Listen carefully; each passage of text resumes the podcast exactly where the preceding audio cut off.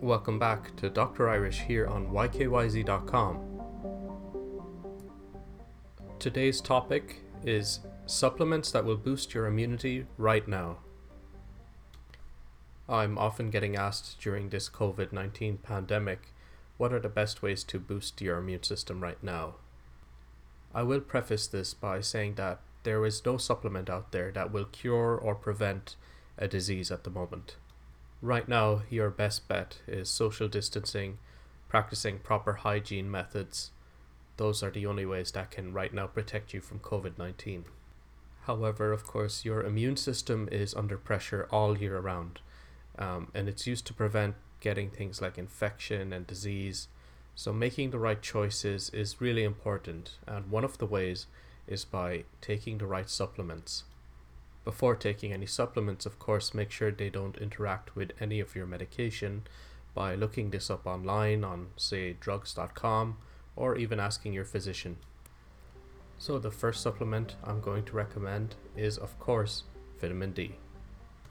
So, a lot of people know, of course, about vitamin D and getting it from the sun in order to activate our vitamin D, and then it can be used for things like bones and calcium and phosphate homeostasis.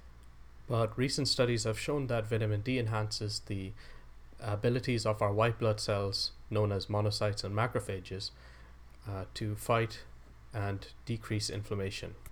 And specifically, vitamin D taking that supplement could also decrease your risk of upper respiratory tract infections. Furthermore, vitamin D seems to have a very important response when it comes to antiviral treatments uh, for people fighting certain infections like hepatitis C and HIV. So I think we've made a good case for vitamin D. Um, I've always advocated it on in previous microcasts, but not really from the immune system point of view, um, which is the aim this time. Uh, the other thing I want to say is that vitamin D levels are really insidious. You can fall into vitamin D deficiency if you aren't in the sun uh, very often. I always say if you don't have a job that involves you being outside for your work, then you probably are going to end up at some point becoming vitamin D deficient. And now on to the next supplement that can help you and your immune system. The next supplement I advise is called zinc. So, zinc is important for immune cell development and cells to communicate with each other, and it plays another important role in the inflama- inflammatory response.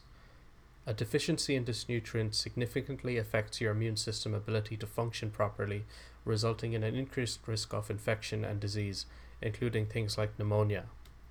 Zinc is another one of the most common deficiencies out there, affecting 2 billion people worldwide, and this is because it's often a nutritional deficiency. There is quite some evidence that suggests that zinc helps reduce the duration of a common cold, and zinc is really beneficial for people who are already sick. As well as that, zinc seems to reduce the incidence of lower respiratory tract infections. And that makes sense considering we were talking about pneumonia and uh, the common cold. So there are two supplements that I've recommended vitamin D and zinc. I will add more in the next microcast, so stay tuned.